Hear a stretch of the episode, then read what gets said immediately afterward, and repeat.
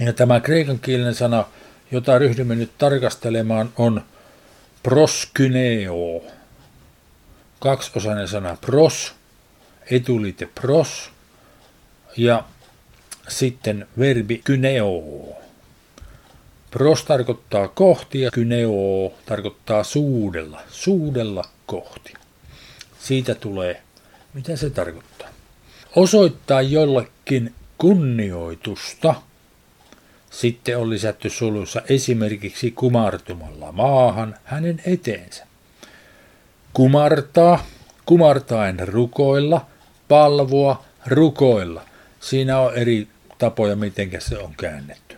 Ja sitten siinä sanotaan se kyneo on se suudella sana. Tämän verbin merkityksen taustalla on luultavasti vanha tapa panna käsi suulle ja suudeltuaan sitä ojentaa se kohti korkeampi arvoista henkilöä, varsinkin Jumalaa. Muun muassa vanhoissa egyptiläisissä korkokuvissa näkyy Jumalan palvojia, jotka käsi ojennettuna lähettävät suudelman Jumalalle. Sitten siinä selvitetään tämä, että se prepositio pros on kohti ja verbi kyneo on suudella. Klassisessa kreikkalaisessa kirjallisuudessa sanasta tuli kuitenkin käytännön ilmaus jumalten palvonnalle. Ihminen heittäytyi polvilleen ja suuteli kunnioittavasti maata. Kreikkalaiset palvoivat tällä tavoin Jumaliaan ja kaikkea, mikä oli pyhää, ja persialaiset noudattivat samaa tapaa jumalkuninkaittensa suhteen. Tapa jatkui edelleen roomalaisten keisarin palvonnan yhteydessä, mutta sana proskyneo siirtyi silloin myös merkitsemään vastaavaa sisäistä asennetta, kunnioittavaa palvontaa, arvonantoa ja nöyryyttä.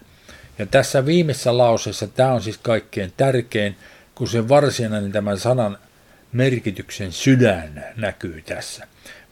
Siis Sana proskyneo siirtyi silloin myös merkitsemään vastaavaa sisäistä asennetta, kunnioittavaa palvontaa, arvonantoa ja nöyryyttä.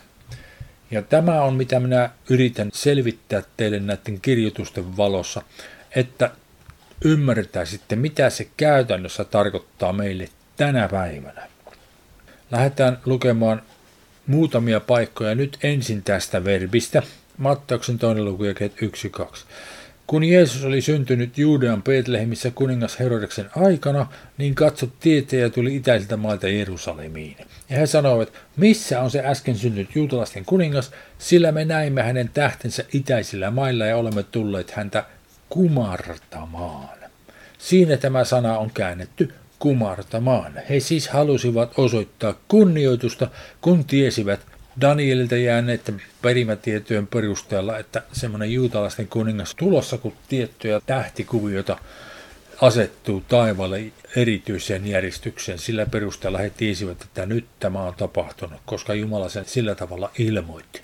Siitä syystä he tulivat. He halusivat kunnioittaa tätä, tätä juutalaisten kuningasta. Ja jatketaan Mattauksen neljäs luku läheteekasta kahdeksan.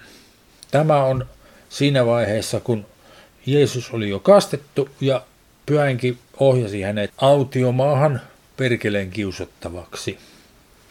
Jakessa kahdeksan sanotaan, taas perkele otti hänet, Jeesuksen kansansa sangen korkealle vuorelle ja näytti hänelle kaikki maailman valtakunnit ja niiden loistun ja sanoi hänelle, tämän kaiken minä annan sinulle, jos lankeat maahan ja kumarrat minua. Siis siinä erikseen sanotaan lankeat maahan ja sitten kumarrat minua.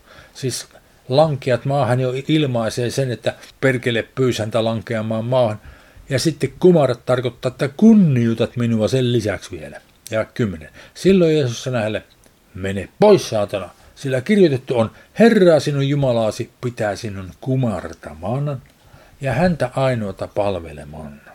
Palveleman oli se latruoverbi, ja kumartamaan on tämä proskyneo. Silloin perkele jätti hänet ja katso, enkeleitä tuli hänen tykönsä ja he tekivät hänelle palvelusta. Siis Jeesukselle. Siis on todella tärkeästä asiasta kysymys, että ymmärtäisimme, mitä Jumala haluaa, miten Jumala haluaa, että me häntä kunnioitamme. Ja tähän liittyy nyt kaksi muutakin kreikankielistä sanaa, joita vähän tarkastellaan. Doxa, joka on tämä sana kirkkaus, jonka mä oon evrelaskirjassa esimerkiksi kääntänyt loistava suuremmoinen upeus. Jumalan loistava suuremmoinen upeus. Doxa siis kuvaa Jumalan kaikkia mahdollisia loistavia ominaisuuksia superlatiiveissa. Se on siis erittäin tärkeä sana, joka kuvaa Jumalan kvaliteettia kaikessa siinä, mitä hän tekee. Jumalan laatua. Hän on nimittäin ehdottoman hyvä. Sitten toi timee-sana kirjoitetaan samalla tavalla kuin englanninkielinen sana time. Tarkoittaa aikaa. Siitä sen muistaa. Timee. Lausutaan timee, pitkä e lopussa. Sitä on käytetty esimerkiksi, kun Jeesuksesta maksettiin 30 hopearahaa.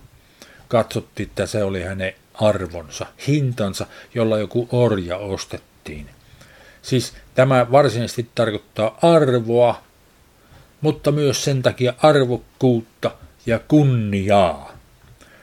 Doksa ja Time ovat lähellä toisiaan. Doksa tulee niin kuin näkyvän kirkkauden, se, että se on nähtävissä, todettavissa, aisteja havattavissa, ja Time, että se on todella arvokasta, arvokkaampaa kuin, kulta, arvokkaampaa kuin kaikki, mitä maapallon päällä on. Semmoista on Timee, kun puhutaan Jumalasta.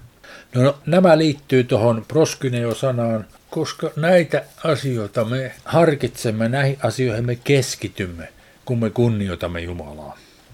Luetaan ensimmäistä Timoteuksesta ensimmäinen luku lähetekästä 15 lukemaan. Varma on se sana ja kaikin puolin vastaanottamisen arvoinen, tai luotettava on se sana. Että Kristus Jeesus on tullut maailmaan syntisiä pelastamaan, joista minä olen suurin, sanoi Paavali. Mutta sen tähden minä sain laupeuden, että Jeesus Kristus minussa ennen muita osoittaisi kaiken pitkämielisyytensä esikuvaksi niille, jotka tulevat uskomaan häneen itsellensä iankaikkiseksi elämäksi.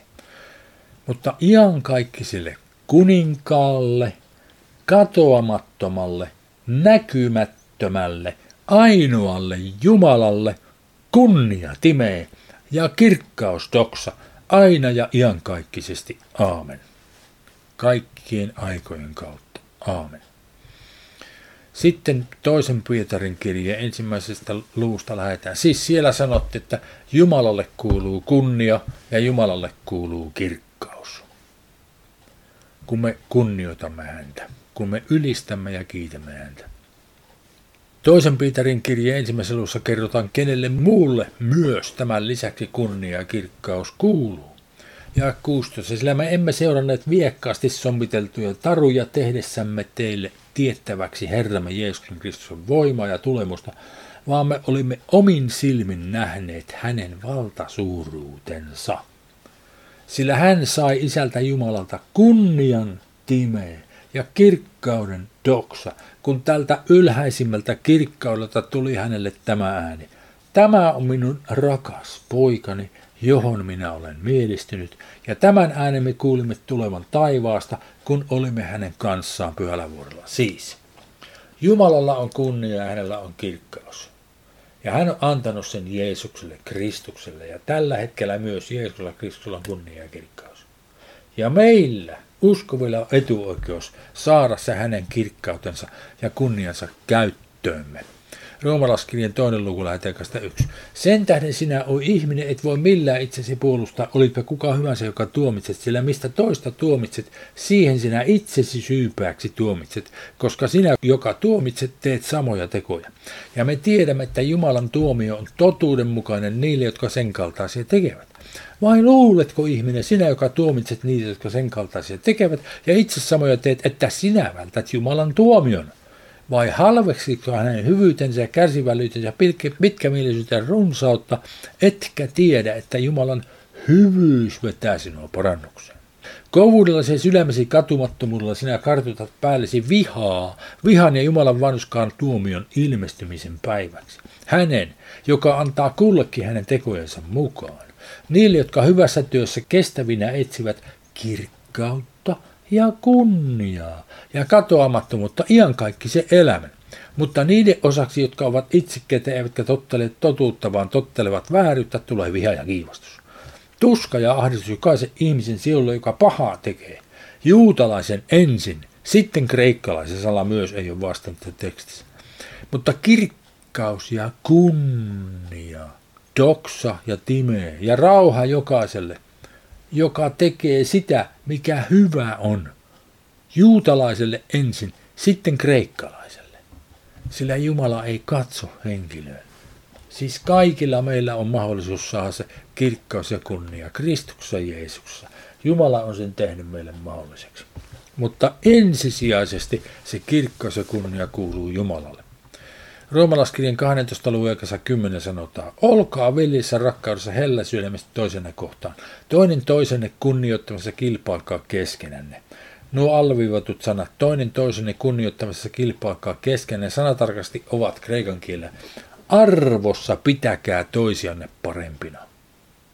Siis olkaa veljissä rakkaudessa hellä sydämestä toisia kohtaan, arvossa pitäkää toisianne parempina ja se arvo on toisena timee. No, näin meidän kannattaisi siis suhtautua toisimmekin, kunnioittaa toisiamme siis, koska on meissä Kristus, Jumalan poika. Palataan tuohon verbiin proskyneo, eli suudella kohti, kumartaa ja niin edelleen. Katsotaan, miten sitä on käytetty. Matteus 8. luku, lähetäänkö sitä yksi. Kun hän, Jeesus, astui alas vuorelta saarnaamasta vuorisaarnaa, seurasi häntä suuri kansan paljous ja katsot tuli pitallinen mies. Ja kumartui maahan näillä kahdella sanalla. Kumartui maahan, sitten hänen eteensä – kun siinä sanotaan hänen eteensä, niin asiayhteydessä on juohevaa kääntää se kumertua maahan, koska hän näin kaiken järjen mukaan ilmaisi sen kunnioituksensa. Mutta miksi hän kumartui maahan oli, koska hän kunnioitti Jeesusta Kristusta. Kumartui maahan hän eteensä ja sanoi, Herra, jos tahdot, niin sinä voit minut puhdistaa. Niin hän ojensi, Jeesus ojensi kätensä, kosketti häntä ja sanoi, minä tahdon puhdistu. Ja kohta eli heti hän puhdistui vitalistaan. Siinä on yksi ensimmäisistä paikoista.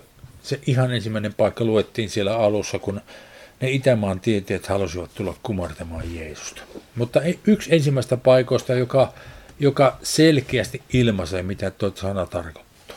Matteus 14. luku, läheteekästä 30.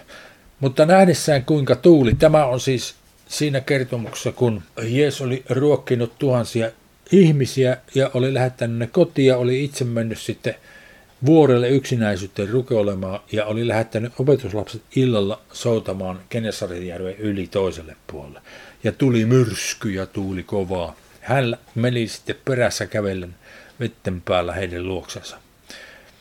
Ja sitten Pietari halusi myös kävellä veden päällä ja, ja pyysi sitä Jeeskulta. Jeesus sanoi, että tule ja hän lähti kävelemään. Ja kun hän oli kävelemässä veden päällä – Siinä sanotaan jae 30, mutta nähdessään, siis Pietari nähdessään, kuinka tuuli, hän peljästyi ja rupesi vajoamaan ja huusi sanoen, Herra auta minua, Sojo on se sana, pelasta minut. Niin Jeesus kohta ojensi, eli heti ojensi kätensä, tarttui hänen ja sanoi hänelle, sinä vähän uskonen, miksi epäilit? Ja kun he olivat astuneet venheeseen, asettui tuuli, niin venessä olivat kumarsivat häntä ja sanoivat, Totisesti sinä olet Jumalan poika. Kumarsivat häntä. Ei voinut sanoa, että kumartui maahan, kun he olivat veneessä, jonka alla oli vettä. Ja että kumartuiko he ihan fyysisesti, sitä minä en tiedä, mutta he kunnioittivat häntä absoluuttisella varmuudella. Siitä on kysymys. No nyt mennään Johanneksen neljänteen lukuun. Tämä on yksi kaikkein tärkeimmistä paikoista tämän sanan ymmärryksen kannalta meidän elämässämme tässä ajassa, tässä maailmankaudessa, tällä hetkellä, tässä ja nyt. Johanneksen evankeliumi neljäs luku, siellä on kertomus, kun Jeesus tuli Samarian, istui Samarian kaivolla ja keskusteli sen samarialaisen naisen kanssa. Ja samarialainen sanoi jakessa 20, meidän isämme ovat kumartain rukoilleet. Taas proskyneo on käännetty. Kumartain rukoilleet tällä vuodella, ja te sanotte, että Jerusalemissa on se paikka, jossa tulee kumartaa ja rukoilla.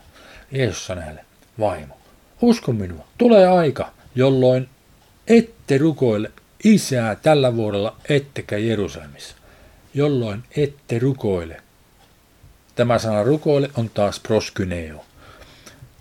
Ja 22. Te kumarratte sitä, mitä ette tunne. Me kumarramme. Taas kumarramme on proskyneo. Me kumarramme juutalaiset siis sitä, minkä me tunnemme, siis Jumalaa. Sillä pelastus on juutalaisista. Mutta tulee aika ja on jo, kun sanotaan tulee aika ja on jo, tarkoittaa, että hyvin pian tulee aika. Siis Johannes 4. suku ei vielä olla kauhean lähellä ristiinnaulitsemista, mutta saman vuoden kuluessa tuli aika, jolloin tuli pyhänki, jolloin se tuli mahdolliseksi, mitä hän seuraavaksi sanoo. Mutta tulee aika pian, jolloin totiset rukoilijat, tämä on tuosta samasta sananvartalosta tehty substantiivi, proskyneetees, jolloin totiset rukoilijat rukoilevat proskyneo, isää hengessä ja totuudessa, sillä sen kaltaisia rukoilijoita, taas verbi, myös isä tahtoo, niitä, jotka rukoilevat, siis kunnioittavat häntä, miten Jumalaa kunnioitetaan hengessä ja totuudessa. Siis jos kumarrumme maahan, niin se tapahtuu ruumiissamme. Jos sanoilla ilmaisemme kunnioittavamme häntä, se tapahtuu meidän sielussamme.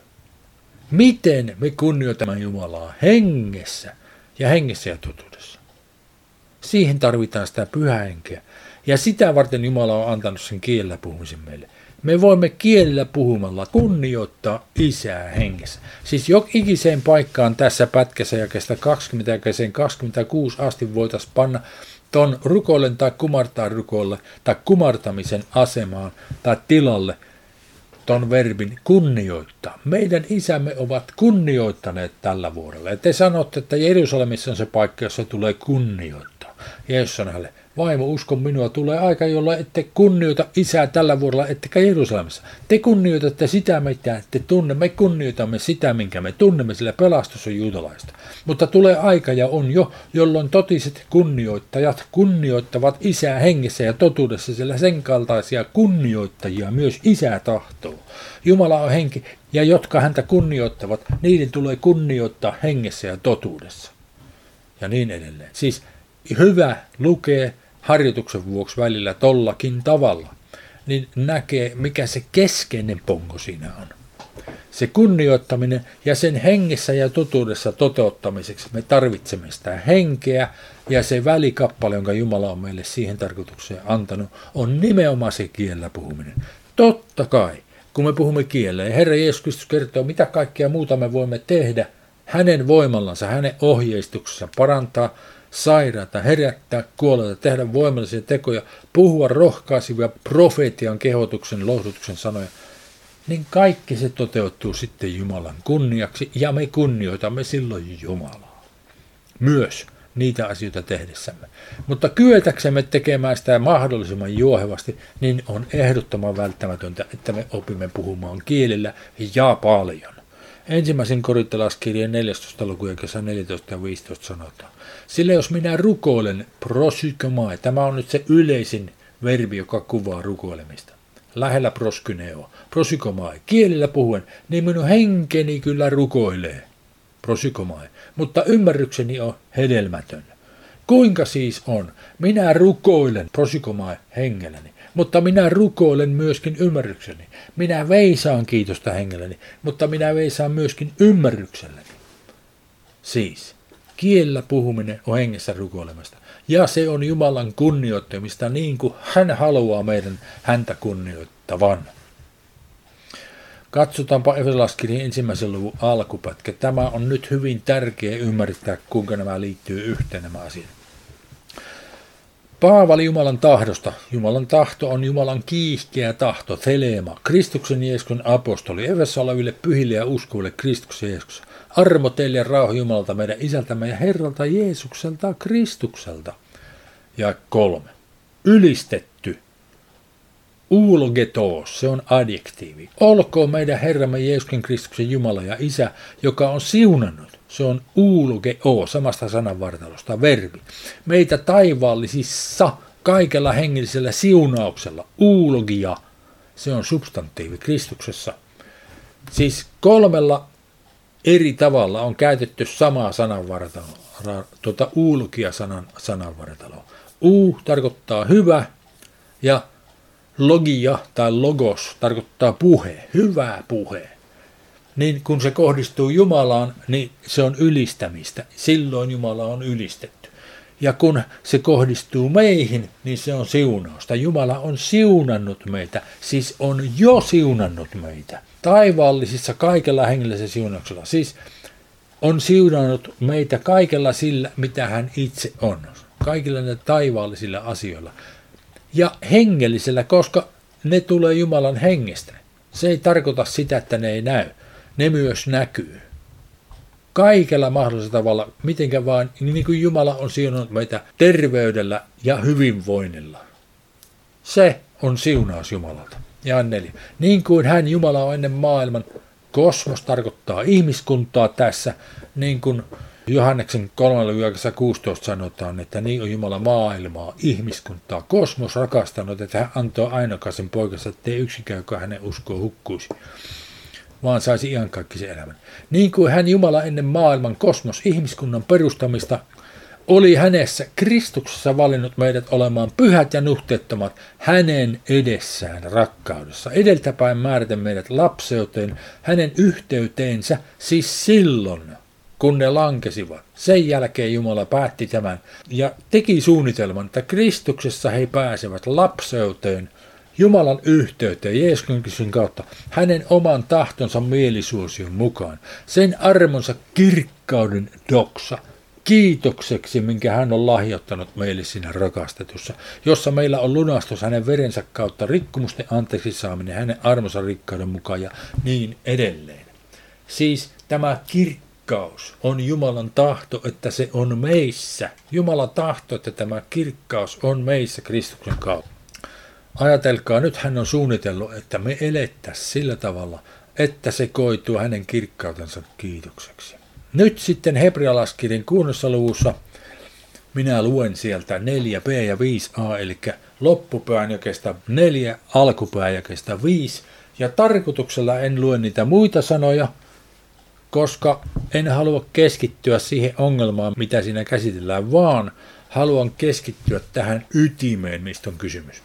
Siis siellähän sanotaan, että mahdotonta on niitä, jotka kerran ovat valistettu tätä taivallista lahjaa, maistaneet ja pyhästä hengestä osalliksi tulleet, ja maistaneet Jumalan hyvää sanaa ja tulevan maailman voimia, uudistaa parannukseen, niin siellä sanotaan. Mutta minä jätän tämän mahdotonta uudistaa parannukseen pois kokonaan tästä harkinnasta nyt, vaan paikkaan ne sanomalla, mistä on todellisuudessa kysymys kuitenkin.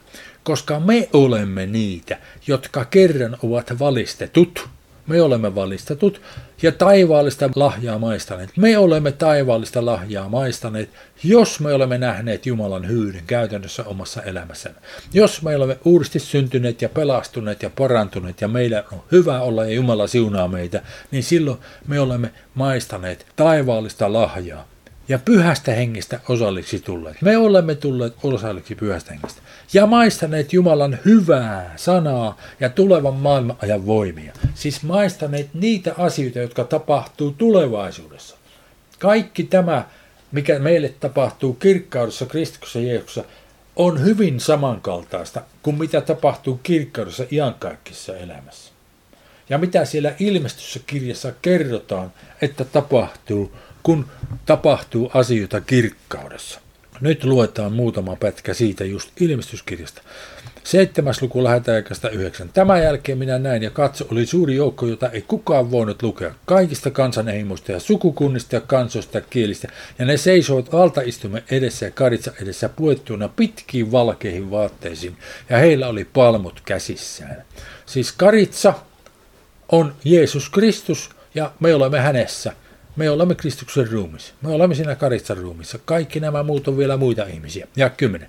Ja he huusivat suurella äänellä sanoen, pelastus tulee meidän Jumalaltamme, joka valtaistuimella istuu ja karitsalta. Nämä huusivat näin. He tiesivät, mistä on kysymys. Ja kaikki enkelit seisoivat piirissä valtaistuimen ja vanhinten ja neljän olennon ympärillä ja lankesivat kasvoilleen valtaistuimen eteen ja kumartain rukoilivat, proskyneo Jumalaa sanoen. Aamen. Ylistys ja kirkkaus ja viisaus ja kiitos ja kunnia ja voima ja väkevyys meidän Jumalallemme aina ja iankaikkisesti. Aamen. Tätä he tekivät. Katsokapas ystävät rakkaat, teillä on mahdollisuus tehdä täsmälleen tuo sama. Koska te olette maistaneet ja tulevan maailman aikojen voimia. Te voitte kiellä puhumalla ylistämällä ylistää Jumalaa tässä samassa valossa. Me voitte antaa hänelle ylistyksen, kun hän on ketä siunannut meitä. Ja kirkkauden, kun hän on kirkastanut meidät. Ja viisauden, kun hän antaa meille viisautta. Ja kiitos on uukaristia, eli hyvä armo, koska hän on antanut armon meille.